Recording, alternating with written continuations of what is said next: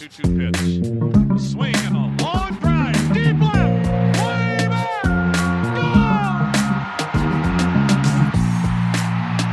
Hello and welcome to another episode of the Hot Sheet Podcast with the Bear and the Parrot, Josh and Geoff. I am Josh the Bear in North Carolina. He is Geoff the Parrot in Massachusetts.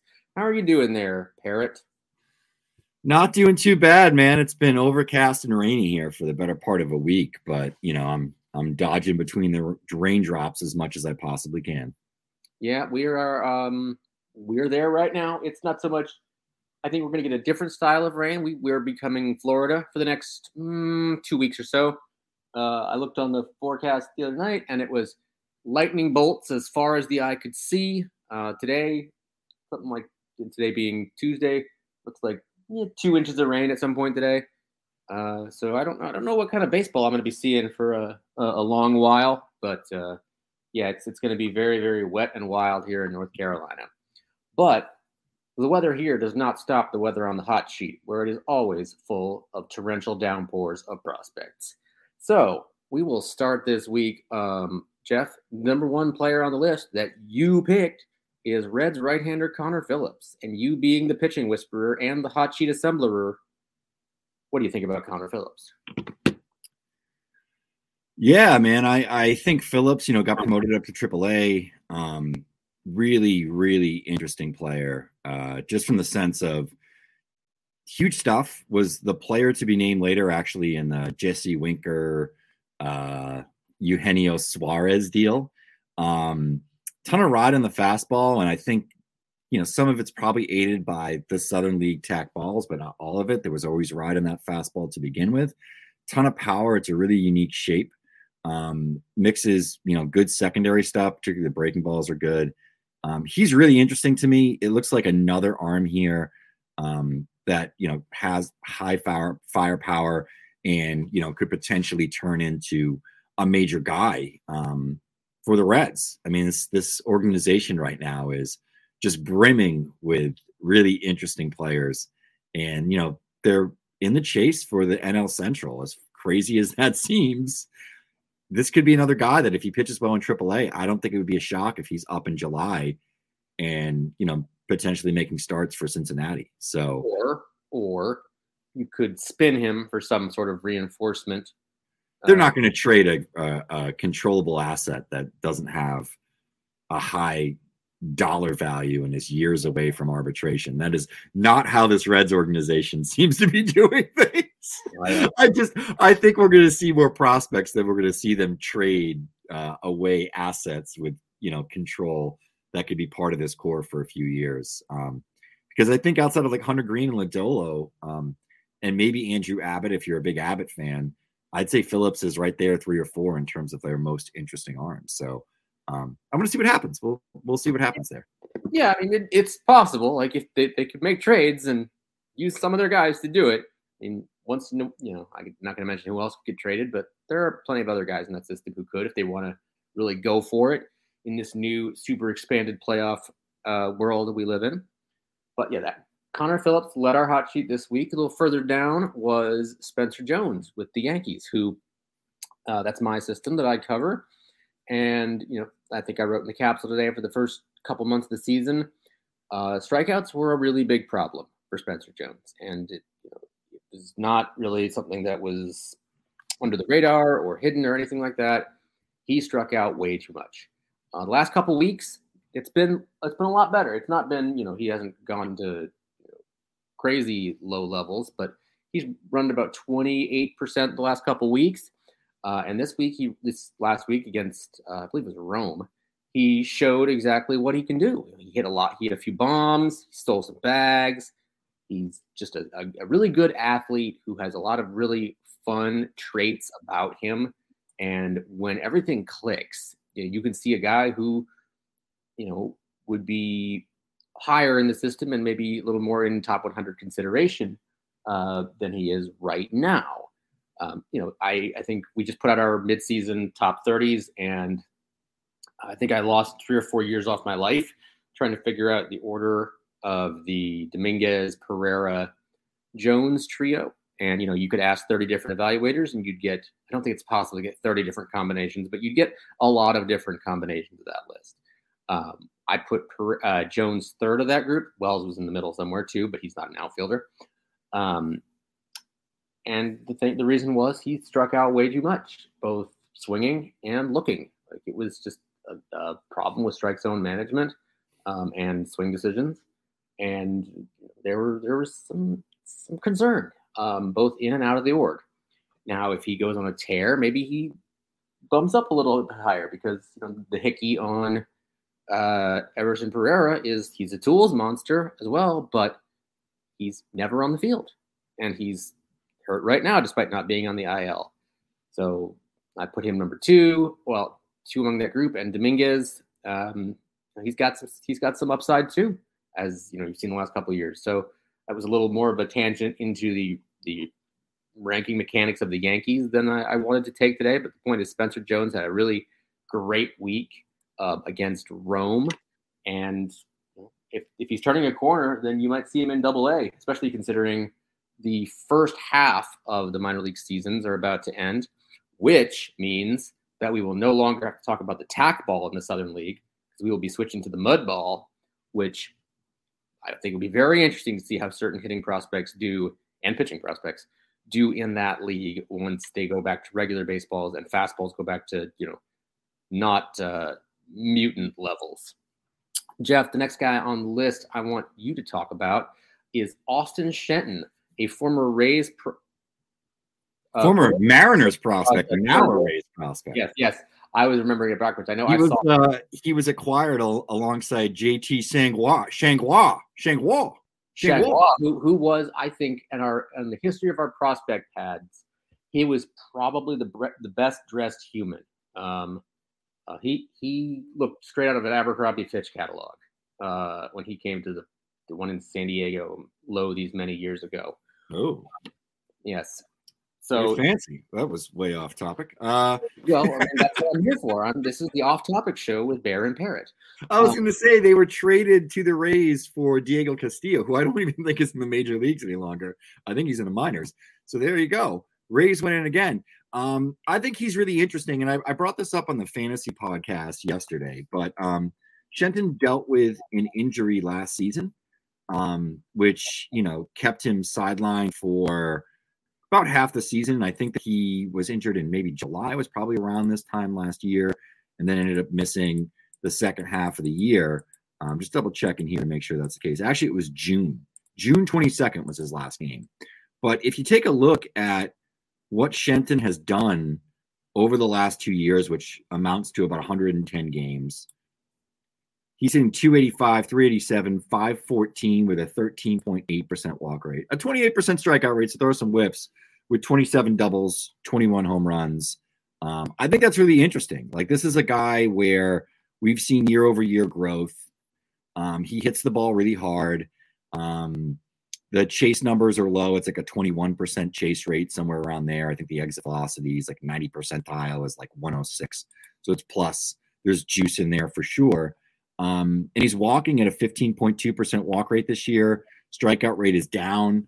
Um, he looks like somebody that could be joining uh, you guys up in Durham not too long from now. And, you know, I think he's another guy that kind of falls in line with the Brett Wiselys or the Tobias Myers, where he may end up on the chopping block with the Rays 40 man roster this November because they just don't have space for him, but very reasonably could be on somebody's 40 man roster next year, uh, be protected, end up in the major leagues, has that on base ability, hits for that power. And I had made the prediction to Dylan that I think he'll either be traded prior to that deadline or if he is left unprotected and still on the Rays, that he gets picked pretty early in the Rule 5 draft and could be somebody that sticks around. These numbers track, these skills track on base ability and power. We've seen it work for Ryan Noda. Um, he's not the defender that Noda is, of course, not as athletic as Noda is, but there's power, there's on base ability, similar sort of fringy contact ability to Noda. So I think Shenton is very interesting for me as kind of like an underrated prospect. And he's been an absolute burner of late too. So that's the reason he made the hot sheet. And I called him out here because I think he's an interesting player, somebody that was familiar with during his time in the Cape back in 2018. Is actually on a Wareham team that won the title uh, with Andrew Vaughn and Bryson Stott, among others. Well, I'm surprised JJ Cooper, our boss, did not just bust through the back of your your room there, Kool Aid Man style, because you mentioned his two favorite words in the world, Rule Five. So when, you, say that, that's JJ Cooper's music, and boom. I'm not too far off, man. You know, I'm I'm You kind of like I'm kind of like JJ's, you know, partner in crime. Like he's You're, Owen Hart or, or whatever, or Brett the Hitman Hart, and I'm I'm I'm Anvil. You know, I'm coming in there with a long beard, like chasing in and smashing up uh, guys in the corner for JJ when he's winning his Rule Five championship. I don't know what any of that means, but uh, I know you got a long way to go in terms of Rule Five obsession, like JJ. I don't know if there's any truth to the rumor that he wanted to name his kids Rule and Five, but uh, I I wouldn't doubt it.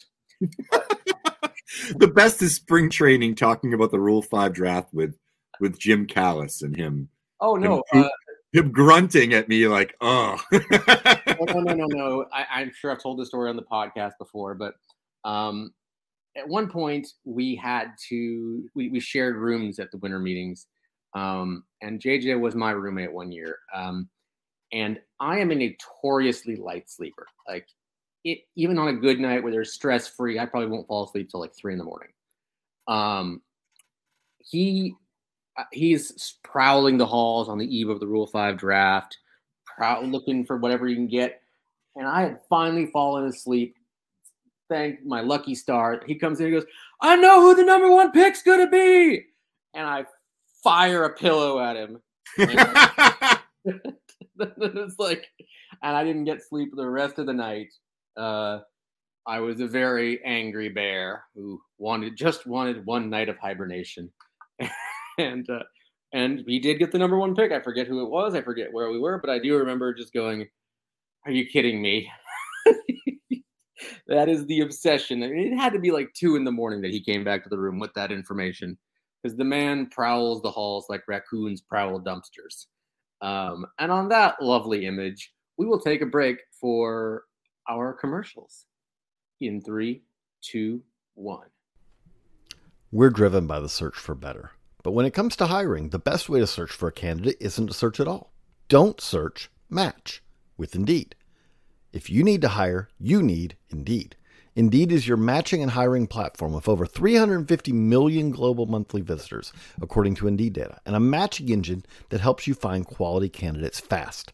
Ditch the busy work. Use Indeed for scheduling, screening, and messaging so you can connect with candidates faster. And Indeed doesn't just help you hire faster. 93% of employers agree Indeed delivers the highest quality matches compared to other job sites, according to a recent Indeed survey. What I love about using Indeed is how it does a lot of that organizational work for me. I can sort through candidates, I can respond to them, I can schedule interviews all through Indeed. Leveraging over 140 million qualifications and preferences every day, Indeed's matching engine is constantly learning from your preferences. So the more you use Indeed, the better it gets. Join more than 3.5 million businesses, including Baseball America, that use Indeed to hire great talent fast. And listeners of the show will get a $75 sponsored job credit to get your jobs more visibility at Indeed.com slash Baseball America. Just go to Indeed.com slash Baseball America right now and support our show by saying that you heard about Indeed on this podcast. That's Indeed.com slash Baseball America. Terms and conditions apply. Need to hire? You need Indeed. And we are back. And we are going to kick off the second half of this podcast by talking about Ronny Mauricio. I'm talking about only New York prospects today because I don't know why. Uh, not, not, not a not a New Yorker, but here's this luck of the draw today. Um, Ronny Mauricio and his Syracuses are finally coming to Durham this week. Now, will they play any baseball games? I don't know. The weather, as I mentioned earlier, is upsetting. Uh, there's lightning bolts as far as the eye can see. Um, but if they do get to play, Ronny Mauricio is a really interesting prospect. He came back from the uh, little ankle ding he had and has is leading or near the top of the minor leagues in all sorts of categories. I spelled it out today in hot sheet with I think it's like extra base hits, total bases, runs, hits, all that good stuff. I don't think he leads in anything, but he's number two in a lot of stuff. And it's taken, I don't want to say it's taken a while with Mauricio because he's only 22 years old, but you know, there last year it kind of looked like he had stalled out a little bit of double A, and it turns out just um, an escape from Binghamton really does the does the body well. And I I will say part of the reason he's um, doing better this year is the strikeout rate is down. I don't think that's in small. I, I don't think it's um, an insignificant factor that they are using the ABS in AAA, so he can manage that strike zone a little better, a little more confidently, Mhm. knowing what is going to be called a strike and what isn't. Uh, I'd be curious to see what his strikeout rate would look like in the big leagues, but you obviously couldn't attribute it just to the human umpires who are, and I'm going to make a hot take here, really freaking good at what they do, despite, um, you know, a lot of blowback online when they get one or two calls wrong. Uh, I'll say too, like, if you get 97% of your job correct on any given day, that's pretty good. And that's Mhm. kind of what we're bickering about over with a lot of umpires. But anyway, I'm, I'm I am BA's number one umpire defender. Point is, You, are- you love umpires, I do love umpires. I, fun fact: my first animals uh, and umpires. Yes, my first little league jersey, uh, I picked number 15, not for any big leaguer, but for uh, then big league umpire Joe Brinkman. Yes, I picked my little league jersey number after a big league umpire. That's where we were. I have a game used Jim Joyce hat and a, sh- uh, shirt in my closet. I have a, an umpire indicator from Jim Joyce. I think it's in my field of vision right now. So that's the kind of I met him in person because he lived right near one of my best friends growing up. Um, in any case, Mauricio, he, I think it would be very interesting to see what happens to his strikeout rate if he got to the big leagues and the human element returned. Uh, but besides the lower strikeout rate, he does have plenty of you know impact. He's got twitch. I don't know where he's going to play in the big leagues because obviously there's you know shortstop is is kind of locked up. They're going to have to move him around a little bit, but he's gotten back on the prospect map this year um, after falling off. He's in the top 100, and like I said, if it stops raining, um, I'm looking forward to seeing it at some point this week. Hmm. And I look outside right now, and it's getting very dark, as if it is like 4 a.m. right now. it's 4 a.m. at 11:30, which is not what you want in terms of weather. No, No, it is not great. Um, so, Geoff, anybody else you want to talk about on the hot sheet? Sure, yeah. Um, somebody else I wanted to sort of mention here on the hot sheet that uh, really is interesting to me is Dalton Rogers of the Red Sox. Um, I believe he was a third rounder last year um, out of Southern Mississippi, and that is correct. He was a 99th overall pick. I had seen him on the Cape uh, the previous summer in 21, and the stuff has continued to stick up, uh, tick up, tick up, and he's really interesting to me. He's a lower slot left-hander. It's lower 90s, but he will touch like fours and fives. Really flat vertical approach angle. He's got a, three different uh, shapes in the secondaries with a slider, a curveball, a changeup. Can turn over the changeup pretty well. Um, he's been trending upward now for the majority of the season. Got a promotion up to Greenville from Salem. Um, not all that long ago. I think it's this was maybe seven, four starts. This was his fourth start um, at the high A level. Absolutely dominated through six scoreless innings. I think he allowed um, a couple of hits and and or excuse me, no hits actually, and a walk. So he only allowed one base runner. Struck out eleven. Seems like a guy that could potentially trend up to Portland at some point during the summer. It wouldn't shock me if there's only a few more starts left here. Um, it's been a pretty good draft actually for the Red Sox. When you think about Roman Anthony, you think about Chase Meidroth, both players that look pretty good. We haven't really gotten a good sample size of Mikey Romero yet to know what's going on there. Um, Brooks Brannon, after getting really bad reports, is getting good reports. And then Dalton Rogers, who looks like an interesting, maybe it's a back end of the rotation sort of arm. Um, but he's a guy with interesting traits, left handed, throws some strikes, has swing and miss stuff. And I think there's maybe still a little bit more projection to add a few ticks of velocity onto all of his offerings. And then we're really cooking with gas. So I think Rogers is another guy here um, within the Red Sox system that might be a little bit underrated and a little bit under discussed. Um, but it wouldn't shock me if you know within a few months he finds a way to sort of push his way to the top of the Red Sox pitcher rankings, just in very deep. Um, but I, you know, I, when I look at a Shane Drohan, I look at a Dalton Rogers. There's actually traits with Rogers I think I like more than I do with Drohan, who made a fairly significant jump into the top ten of the Red Sox system. Yeah, that's probably true. But I think the biggest factor for Dalton Rogers is that I haven't seen him this year. And given the amount of Red Sox prospects I have cursed with my presence, um, that's good for him. Luis Perales seems to be uh, recovering, though. You saw He him early in the year. he He's recovering. He's looking pretty good. So stay the hell away, Josh. Okay, I want Perales to be good. Air flu. Um, it's, it usually takes two months or so. I We're gonna we're gonna call the post. Josh Norris struggles the bear flu. Uh, the bear flu is the new pandemic. It's Only impacts pitchers in the Carolina leagues and hey, Sally. hey, League. hey, I I gave the bear flu to Marcelo Mayer. No, you know what? Marcelo Mayer didn't get cursed by my presence. He had the actual human flu, um, if I remember correctly. Okay. And then he got back at my my presence was coincidental. Um, but Wikelman Gonzalez, I believe, has recovered from the bear flu as well. Uh, so things are looking better for the Red Sox now that I haven't seen them. Oh, Elmer Rodriguez Cruz too. Uh, he's done pretty well of late. He I- hasn't like pitched poorly all year, other than when like you were there. It's Yeah, I got I saw him get I think four outs. Um, Can I bring up something on the on the hot sheet because I did the hot sheet picks this week. yeah.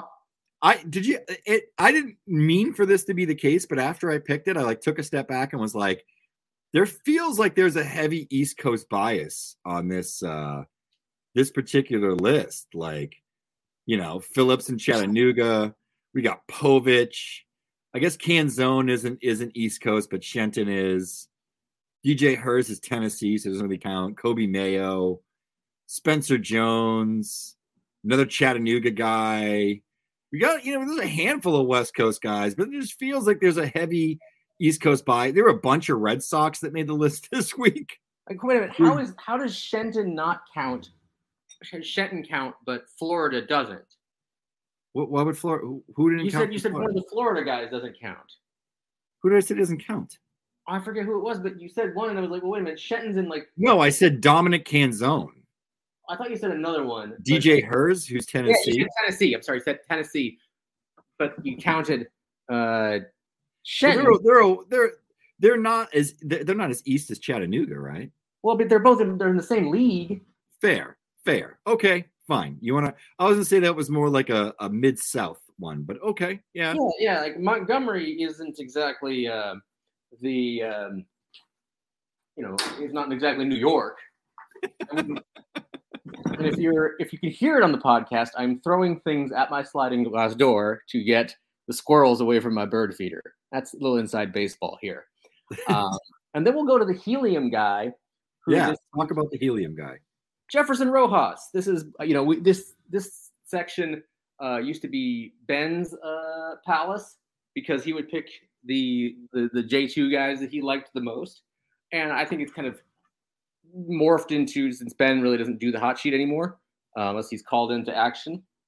It's become Josh's palace, and uh, Jefferson Rojas is the the Cubs shortstop who I again hope to see this week in Kannapolis if weather will allow. I don't believe it will, so my pipe dream will remain a pipe dream.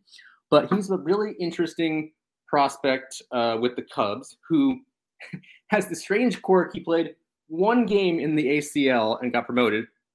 And what did he do in that ACL game, friends? Did he hit for the cycle? Did he hit three bombs? No, he went 0 for 3. And that gets you a bump to low A, which I just think is hilariously funny. Obviously, the Cubs didn't promote him, wasn't the promotion wasn't hinging on the outcome of that game, but I just thought it was hilarious. Um, and now he's with Low A Myrtle Beach and is doing quite well for an 18 year old. Uh, he had, I think, four straight games with two plus hits. He's got a bomb already. And he was kind of making some noise in extended spring training where you had some scouts saying, this guy might be a top 100 guy someday. Um, signed for, I believe, a million dollars a couple years ago uh, on the strength of possibly being an offen- offensive minded infielder. And very early indications are that he is indeed an offensive minded infielder. Um, looking really forward to seeing him, if, not this week, then someday uh, with the the Myrtle Beaches, and if not, watching him on TV. It'd be really fun to see him against Noah Schultz um, and the Fighting Kannapolises. I would love to pair him up and watch Jackson Ferris for a second turn, but uh, we shall see. Geoff, what is your schedule looking like for the week? So I'm going to head out to the Cape Cod League. Um, You to the Cape Cod League as JJ Cooper is to the Rule 5 draft. Carry that on. might actually be Peter Flaherty. I, I think Peter probably loves it more than I do. He lives down there during the summer, grew up going to games since he was a yay high wearing a sailor suit. Um, Little Lord not. Fauntleroy suit. what?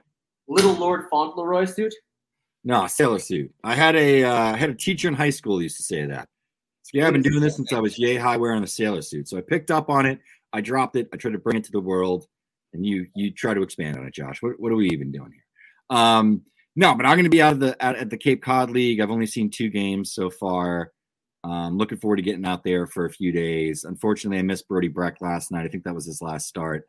Um, we'll be doing a, a podcast uh, on Thursday morning with Peter as we get caught up on the Cape Cod League. Peter is in Omaha, but was out there for a lot of the first week. So this week, I'm going to try to bear down. Going to be there like the next three days. Uh, Yanquiel Fernandez was then promoted uh, to Double A Hartford. So I'm going to head out to Hartford, try to get some games this weekend. Friday, Saturday, Sunday should be there. Um, catching some Yanquiel and some of the Erie pitchers, though. I'm going to miss Ty Madden because I believe he's going tomorrow night. But there's always a chance that I could pivot and maybe end up on the Cape on a Sunday and decide to go to Hartford tomorrow night. So we'll see. I got some options. New Hampshire's not around. Worcester has Lehigh Valley in town, which isn't all that interesting, frankly. Um, so we'll see where I end up. But I think my plan is to be at games from today and through Sunday. So trying to trying to get a big week of ramping up, get some games in. Then we got one more week, and then I'm out in Seattle for the futures game. So should be fun. Well, my week, um, as I've said several times, depends on what the weather is doing, and you know, uh, play the the breaking news uh, horn. It's raining. Uh, it's very dark. It's raining. The thunder has scared the squirrels away, so mission accomplished. Uh, but I was hoping to go to the 16U tournament uh, out in Cary because convenience, and you know, why not go out there take some video of some some future guys um, for Ben and Carlos. Well, Carlos is out at the uh, MLB Combine in Arizona, and then he and Ben, I believe, are coming here for PDP and College National Team, and I will be helping out with College National Team because uh, as far as amateur events go, I really like that one. Um, a lot of fun guys for next year. I actually know who most of them are, and I can take video of them and do fun things with my slow mo camera. Uh, it's always a fun event. And then, um, yeah, I don't know what I'm doing from there on out, but except for a lot of writing, we have some content coming up. We did our releases of the top 30s updated. So now we're going to do look at tomorrow. That's Wednesday on the website for notable risers among each of the 30 systems. The next day, notable fallers. And the day after that, kind of injury updates as we can provide them. Um, and then we move on to updating the top 100 again, right beginning of July. And then we have another set of updates for uh, the 30s and the trade trade deadline We'll hear and uh, will, will be here. And yeah, that's it for the next couple of months. Just enjoy these couple of weeks before it starts to get in the dog days of summer and it feels like summer's ending and the season's ending. So these are Oh, my no. favorite weeks of the year. You, I think that makes you a masochist.